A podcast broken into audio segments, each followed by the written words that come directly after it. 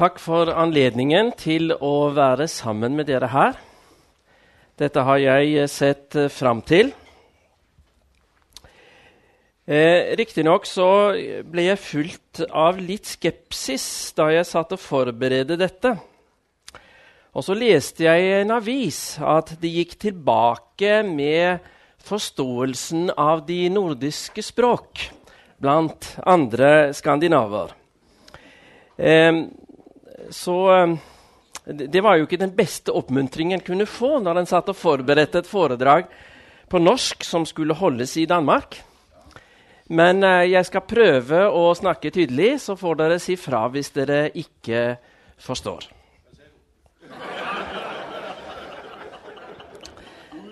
Ja, det, det, vi, er, vi, er, glad for respons. Eh, ellers er det med tverrkulturell kommunikasjon noe som jeg har en viss erfaring med. Men da i utgangspunktet over kulturelle avstander som er større enn den fra Norge til Danmark. Jeg har nemlig vært eh, misjonær i Japan en god del år og har eh, undervist atskillig i eh, teologi på japansk. Så hvis dere synes det er vanskelig å forstå meg når jeg snakker norsk, så får dere trøste dere med at det sikkert hadde vært mye vanskeligere hvis jeg hadde snakket japansk. Jeg har følt meg veldig velkommen da jeg kom hit.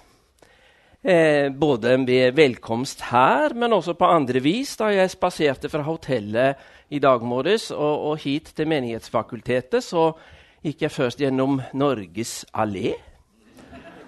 Og så svingte jeg inn i Stavangergate.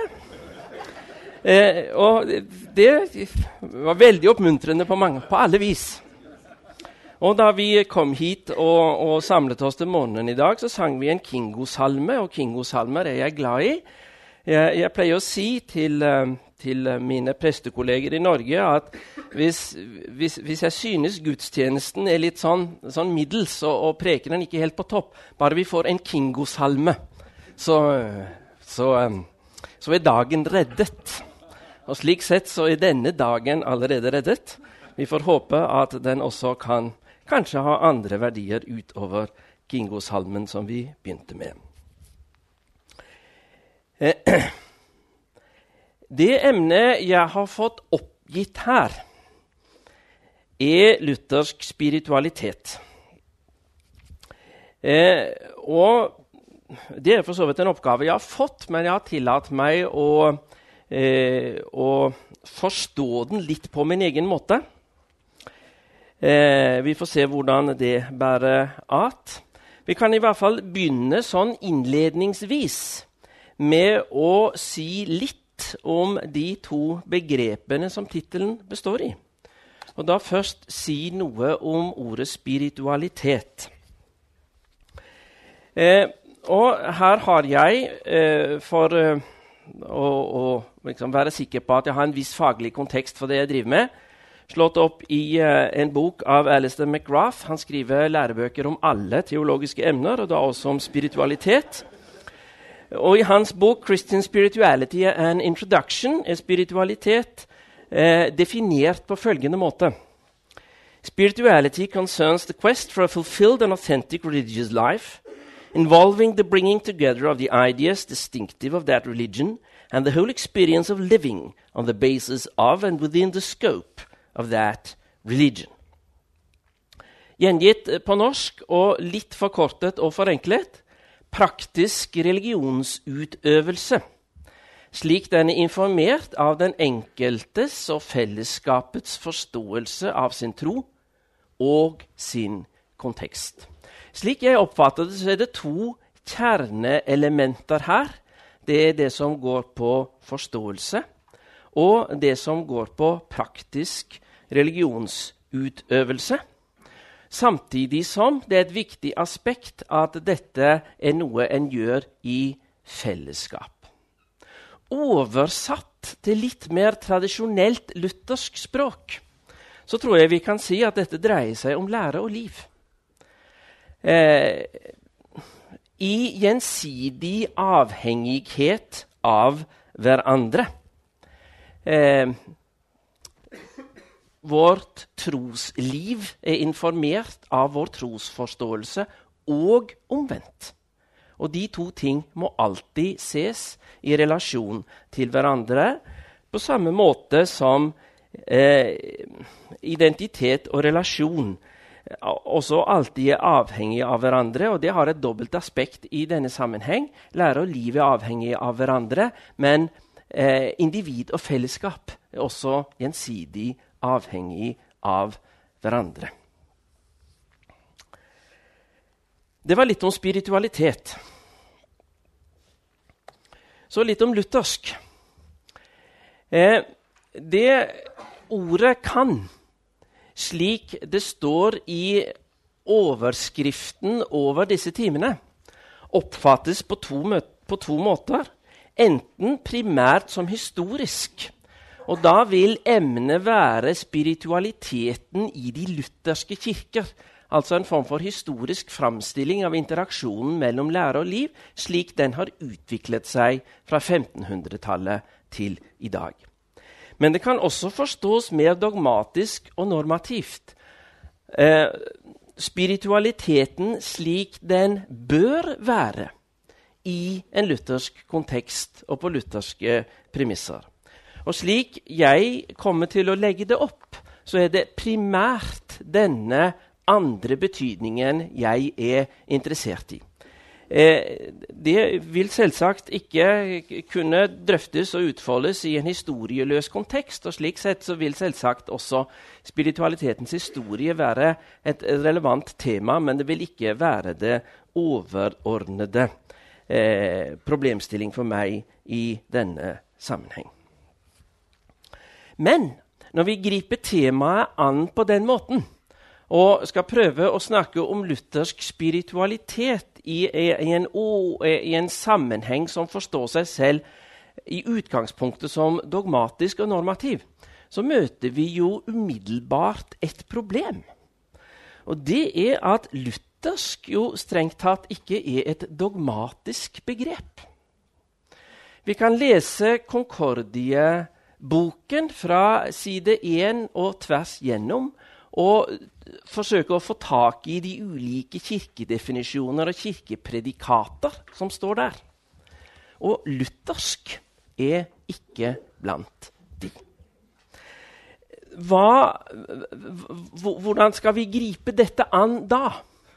Eh, hva vil luthersk spiritualitet, som jo da selvsagt i utgangspunktet må ha en forståelse av hva luthersk identitet er for noe, hvordan skal vi gripe det an i en dogmatisk kontekst? når luthersk ikke er et dogmatisk begrep? Jo, da tror jeg vi må gå en litt mer indirekte vei. Og ta utgangspunkt i det som er eh, forståelsen av den kristne kirkes kjennetegn i de sentrale lutherske skrifter de sentrale lutherske bekjennelsesskrifter. Og hvilke er det? Eh, for det formål som vi holder på med her, så tror jeg jeg skal komme litt tilbake til en litt mer utførlig begrunnelse for det. Så tror jeg det er tilstrekkelig å vise til Nikenum og Confessio Augustana artikkel 7. Og da har vi litt å tygge på. Eh, hvis jeg nå hadde forelest for studenter, så hadde jeg spurt dem om de kunne regne opp for meg hva som er Kirkens kjennetegn ifølge Nikenum.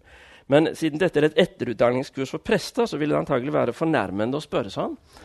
Eh, og, og, og, Derfor så skal jeg eh, oppgi svaret. Eh, kirken har ifølge den ikenske trosbekjennelses tredje trosartikkel fire kjennetegn. Den er én hellig, katolsk og apostolisk. Og ifølge Augustana artikkel 7 så tror jeg hvis vi skal formulere det med en terminologi som, altså med adjektiver som eh, på samme måten, så vil jeg føye til at den er evangelisk og sakramental. Fordi Kirken er forsamlingen av de hellige, hvor evangeliet blir rett forkynt og sakramentene rett forvaltet. Eh, da Eh, da begynner vi å nærme oss eh, en eh, presisering av problemstillingen som jeg syns begynner å virke interessant. Jeg håper dere synes det også. Nå er det jo utgangspunktet jeg som har bestemt hva som skal være interessant her. Eh, hvordan ser spiritualiteten ut i en kirke som forstår seg selv som én hellig, katolsk, apostolisk, evangelisk og sakramental?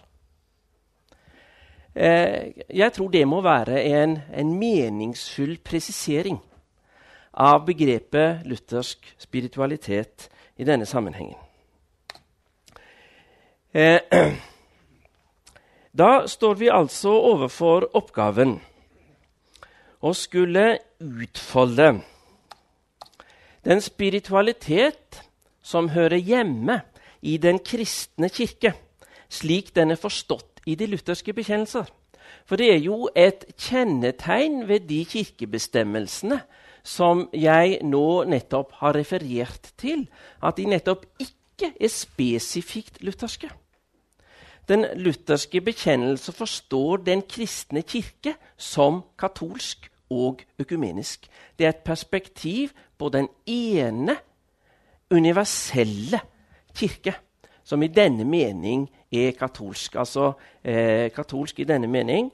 Eh, selvsagt ikke, eh, ikke romersk-katolsk. Eh, oppgaven blir da altså å, å utfolde eh, spiritualiteten som, som, eh, som hører hjemme i den kristne kirke forstått som fellesskapet av de troende på den måten som jeg nå har presisert, slik det er forstått i de lutherske bekjennelser, som jo også langt på vei er økumeniske bekjennelser. Og det skal jeg gjøre i, med å gå de tre trinn som er antydet i deloverskriftene på de tre forelesningene som jeg skal ha. Der er de liksom plassert sånn eh, fint onsdag, torsdag, fredag bortover. Om vi får tidsskjemaet til å gå opp fullt så, så fint som det, vil jo vise seg. Men altså hovedproblemstillingene som jeg skal dele dette opp i, er slik som de er antydet i det programmet som, som dere har fått. Eh, vi har gjort litt skikkelig planlegging her. Eh, da blir altså det første temaet, det som jeg skal ta fatt på nå og si noe om, den lutherske selvforståelse i en økumenisk kontekst. Da selvsagt med henblikk på den spiritualitet som følger av dette så skal jeg si litt om denne luthersk-økumeniske selvforståelse i en samtidskontekst. Eh, med sikte på å prøve å få tak i hvilke forutsetninger for spiritualitet som gis av samtidskonteksten, og hvorfor det eh, da eh, er nødvendig å ha et informert og kritisk blikk på den.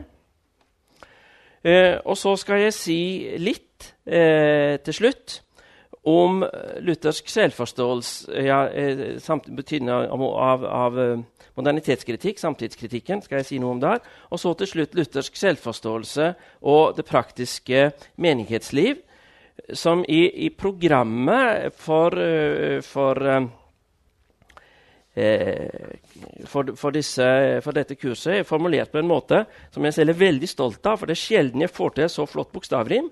Der står det 'levende lutherske lokalmenigheter' med 400 problemstillinger. Lære, liturgi, ledelse og lekfolk. Eh, det, det, er no, det, av, det, er noe av det jeg er mest stolt av av det dere skal høre her. Det er, jeg, det, er det bokstavrimet der. Får vi se om kan, vi kan få noe innhold i det også. Eh, dette vil jo da naturligvis utfoldes på den måten at jeg uh, framsatte en del påstander som jeg etter beste evne skal prøve å begrunne, men som i noen sammenhenger, forhåpentligvis også i denne forsamling, kan være litt kontroversielle, kanskje til dels svært kontroversielle, eh, og, men som definitivt ikke gjør krav på ufeilbarlighet. Ufeilbarlighetskrav er noe som ikke høver godt i en luthersk kontekst. Eh, hensikten med det er selvsagt å fremme en meningsutveksling hvor vi kan lære av hverandre og forhåpentlig reise klokere hjem. Eh, og det betyr at jeg gjerne vil ha spørsmål, motsigelser, eh, eh, interaksjon og, og, samtale her. Eh, noen steder kommer jeg til å Hvis ikke jeg blir altfor ivrig, så kommer jeg til å stoppe opp og, og spørre hva syns dere om dette. Har dere kommentarer på dette? Men for all del, eh, rekke opp hånden og, og, og, spør hvis det er noe dere ikke forstår. Hvis jeg blir ivrig og snakker for fort, f.eks., eh, så, eh, så spør hva mente du nå, eller hvis dere er, ikke får tak i sammenhengen, eller kanskje har lyst å anmelde en viss uenighet. Eh, uten, at vi, eh, uten, at vi, diskuterer reell uenighet, så lærer vi jo egentlig ikke noe. Da kommer vi ikke videre. Så jeg håper vi kan få til det. Høres dette greit ut? Ja? Eh, det ville være litt dumt hvis dere nå sa nei, ettersom det er sånn jeg har forberedt det. Men eh, eh det er jo, eh, jeg tar jo med oppmuntringene langs veien. Da begynner vi på tema én. Luthersk spiritualitet, som da i denne første omgang vil dreie seg om luthersk selvforståelse i en økumenisk kontekst. Eh, hvis vi tar utgangspunkt i Confessio Augustana og Det er ikke noe dumt utgangspunkt hvis vi skal prøve, prøve å tenke prinsipielt om den lutherske kirkes selvforståelse. Hvilken dogmatisk autoritet er den første det vises til i Augustana? Hvilken tekst eller skrift viser Augustana til først som fundamentet for sin egen undervisning? Ja, Asgeir, du vil Hva? Den, den, det er helt riktig. Det er den ikenske trosbekjennelse. Det første Augustana artikkel 1 sier, er at eh, våre menigheter lærer samstemt at avgjørelsen på det nikenske kirkemøtet om det guddommelige vesens enhet og om de tre personene er rett. Og Det er en setning som er ganske breddfull av mening, ikke minst fordi den står der den står. Fordi eh, med den setningen som den første setning så bestemmer for det første Confessio Augustana sin egen sjanger. Og det er å være fortolkning av Nikenum. Det er en sjanger som har ganske lang historie. Den ble etablert på kirkemøtet i Kalkedon. For fra og med, i 451, for fra og med kirkemøtet i Kalkedon og fram til og med Augustana så forstår alle skrifter, dokumenter med en form for bekjennelsesambisjon.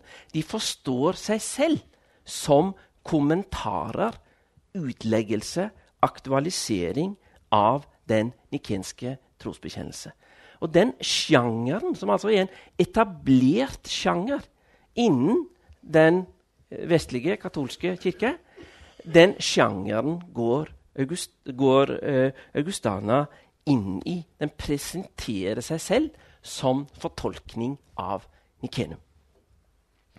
Med og, eh, men ikke, selvsagt ikke bare Nikenum som formell autoritet, men, en, eh, men også en innholdsmessig tilslutning til det sentrale innholdet i dette dokumentet. En tilslutning til den oldkirkelige kristologi og treenighetslære. Våre menigheter lærer samstemmig at avgjørelsen på det nikenske kirkemøtet om det guddommelige vesens enhet og om de tre personene er rett. Og hva betyr det? Jo, det betyr at med denne innledningen så påstår Confessio Augustana om seg selv at det representerer den ene kirke. Dette er ikke ikke et, i utgangspunktet og i sin opprinnelige historiske kontekst ikke et skrift som er en konfusjonskirkes bekjennelser, i den forstand at det er en bekjennelse fra en kirke som forstår seg selv som avgrenset, læremessig i forhold til andre deler av den kristne kirke. Konfessor Augustana taler etter sin intensjon og etter sitt ordlyd som et økumenisk skrift, som vil tale på vegne av den ene, udelte katolske kirke. Det er et ganske interessant perspektiv å ta med seg. Det er ikke alle senere bekjennelser som gjør det, nemlig. Tridentinium gjør det ikke. Og ikke uten videre heller de reformerte bekjennelsesskrifter. Augustana er det siste eh, viktige skrift i denne sjangeren av katolske Nikenum-kommentarer.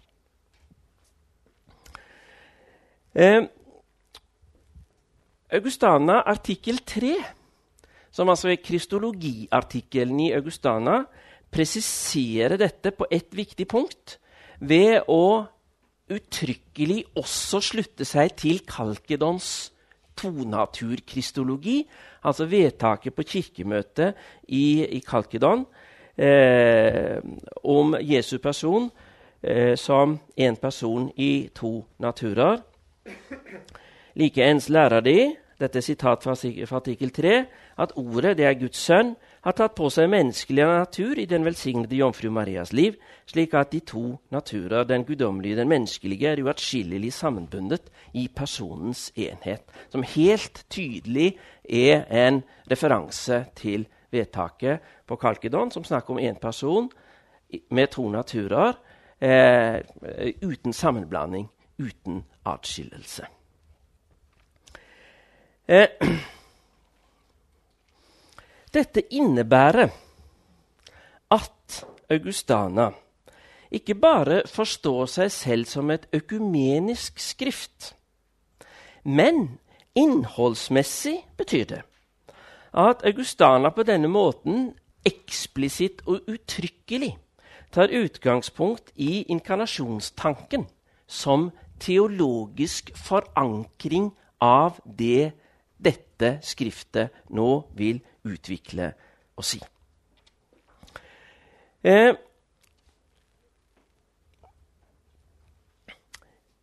dermed så tar det, som jeg allerede har sagt, utgangspunkt i alle kristne kirkers felles bekjennelse.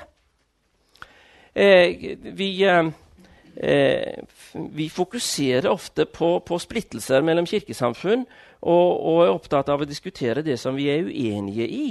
Men eh, her tar Augustana et, et, et, det motsatte utgangspunkt, og det er et velbegrunnet utgangspunkt, og det er høyst relevant fremdeles. Fordi dette er en definisjon av den kristne kirke som fremdeles både er relevant og reelt, skinnende, eh, reelt skillende. Hva er det som kjennetegner kristne? Jo, de tror på inkarnasjonen. De tror at Jesus er sann Gud og sant menneske. De tror at Gud er blitt menneske i Jesus, og derfor er menneskenes frelser. Det tror alle kristne. Og de som ikke tror det, er ikke kristne. Derfor er Augustanas utgangspunkt her både sentralt og relevant. Eh, og det er økumenisk. Det er ment som en invitasjon til reell samtale om teologisk uenighet med dette som fundament og utgangspunkt. Det sier eh, Augustana også uttrykkelig i, i, sin, i sin, fortale.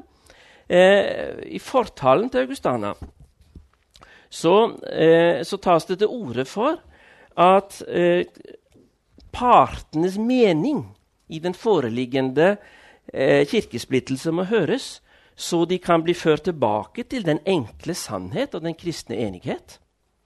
Etter at det i skriftene på begge sider som er blitt behandlet galt, er blitt rettet. En går altså ikke inn i denne diskusjonen med overbevisning om egen ufeilbarlighet og fortreffelighet på alle punkter. Men en går inn i diskusjonen med en overbevisning om å ha funnet et fundament som ligger i inkarnasjonstanken, og på det grunnlag så inviteres det til dialog. Det er Augustanas utgangspunkt til å innsteg i splittelsens problem. Poenget er at det som her sies, i og med inkarnasjonstanken, er både nødvendig og tilstrekkelig som fundament for reell kirkelig enhet. Fordi det i dette budskapet ligger det som mennesker trenger for å bli frelst. Eh, sa til eh, det, er, det er tilstrekkelig å være enige om evangeliets forkynnelse, forståelsen av inkarnasjonen, Jesus som frelser. Derfor er dette et program for økumenisk dialog. Men det er samtidig også et program for praktisk menighetsliv. For, denne, for dette fundamentet er eh, også et høyst relevant, virkekraftig, aktuelt utgangspunkt for det praktiske menighetsliv, for integrasjon av lære og liv, for en levende spiritualitet. Henger dere på? Noen spørsmål?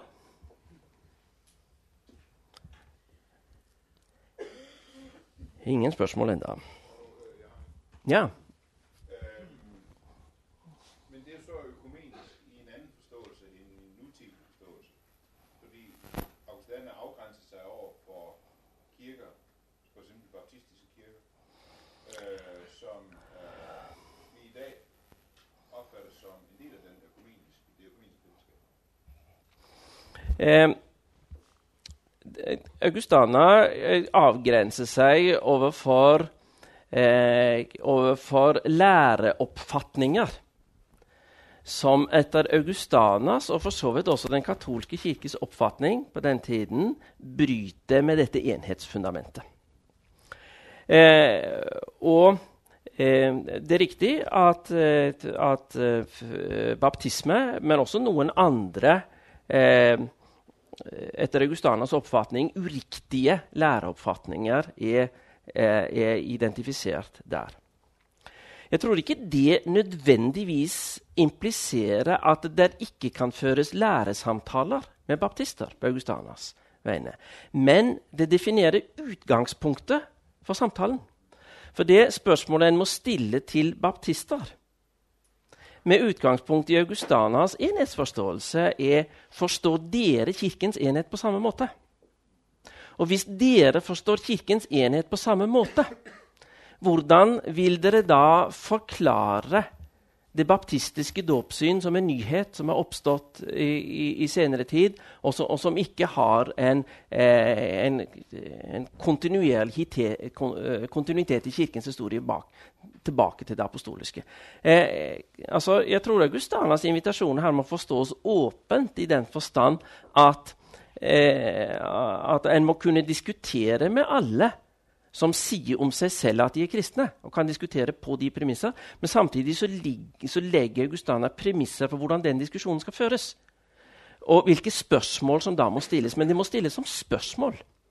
Eh, og, og, og, og, da med åpenhet for at han også har noe å lære fra den andre siden. Jeg tror ikke det nødvendigvis er i strid med, med, med Augustanas innsteg i det økumeniske problemet.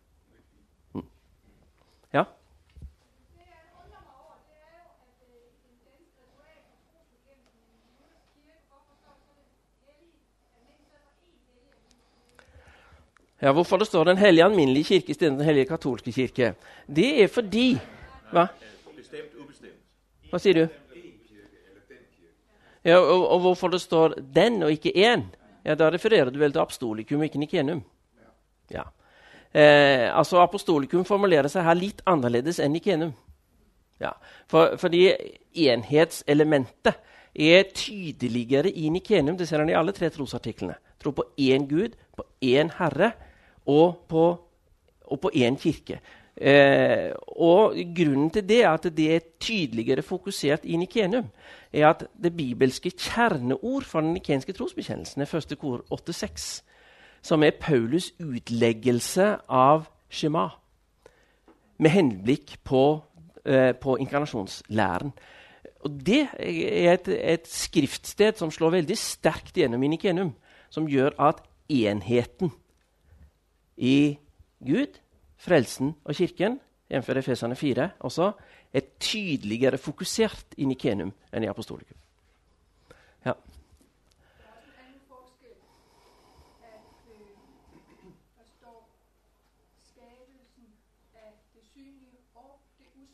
Ja. Ja, og det er en viktig ting. og det, det er også, altså Både på det punktet og flere andre så er jo Nikenum mer presis enn apostolikum. Eh, skapt, synlige og det synlige er jo hentet fra Kolossebrevshymnen. Eh, Kolossebrevet kapittel 1. Og det, altså, alt dette tilsier jo egentlig at, at det er eh, på mange måter mer meningsfylt å bruke disse trosbekjennelsene slik som de tradisjonelt har vært brukt om vi ser utover egen kontekst. Nemlig å bruke Nikenum som gudstjenestebekjennelse og apostolikum som dåpsbekjennelse. Det er jo i utgangspunktet slik de har vært brukt. Ja. Um, altså, det er sådan mer overordnet til, til alt det, du, du har sagt sådan om, om, hvordan foredragene skal, skal, skal forløpe. Altså, jeg, umiddelbart så forbinder, så forbinder jeg spiritualitet med, med, med erfaring av åndens gerning, hvor, hvor jeg synes, det her det sådan, øh, er, er, er en, en helt annen øh, retning. Vi kommer til det. vi kommer til det? Ja, jeg håper det.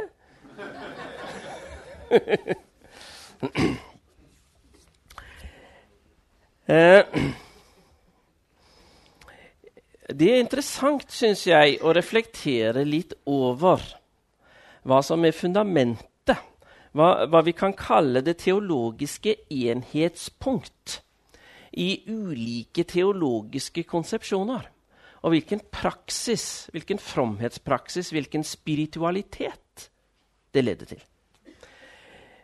Schleiermacher, for, eksempel, for, å ta, for, å ta, for, å sette det litt i relieff, så kan vi ta noen eksempler. Schleiermacher tar utgangspunkt i den absolutte avhengighetsfølelse.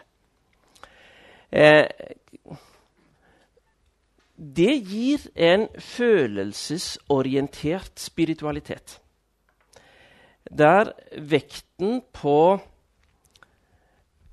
det forkynte ord blir mindre tydelig eh, opplevelsesdimensjonen blir viktigere. Boltmann legger vekten på den eksistensielle avgjørelse. En veldig tydelig fokus på etterfølgelsesdimensjonen. Men veldig vag på hva dette i praksis innebærer. Et inn, nesten et innholdstomt krav blir det som i realiteten blir det praktiske fromhetslivs resultat, med utgangspunkt i, eh, hos Boltmann. Eh, hos Barth er tanken senkrecht for oben', Guds ord kommer loddrett ovenfra. Og det menneskelige blir i veldig langt på vei problematisert fordi det er menneskelig.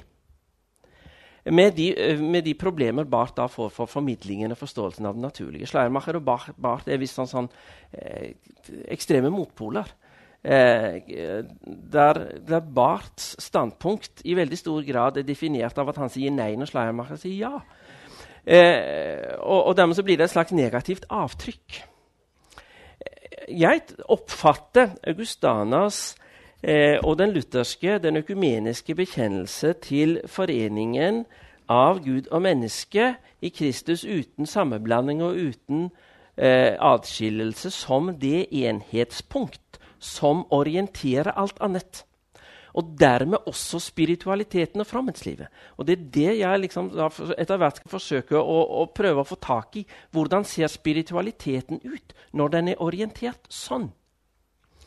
Men eh, før vi kommer helt inn i det praktiske, så må vi eh, si enda litt mer om de prinsipielle forutsetningene som ligger i dette. Eh, for, en, en, en, en, tar en sjanse når en inviterer en som vanligvis underviser i dogmatikk og religionsfilosofi, til å undervise om spiritualitet. For da blir en stående i forutsetningen en stund. Men vi skal komme til praksis også. Jeg lover det. Men hvilke prinsipielle forutsetninger er det som ligger i denne bekjennelsen, i dette som enhetspunkt? Altså, Hva må vi i utgangspunktet ha akseptert for at dette skal fungere? Da tror jeg det er veldig vesentlig, nærliggende og viktig å ta utgangspunkt i at dette forutsetter et absolutt skille mellom Gud og menneske. Et absolutt skille mellom Gud og menneske. Jeg kan godt bruke Kjerkegårds formulering 'den uendelige kvalitative forskjell'. Eh, den er dette skillet mellom Gud og menneske, eller mellom skaper og skaperverk, og mennesket er da forstått som det fremste elementet i Guds skaperverk, er uoverstigelig og uforanderlig.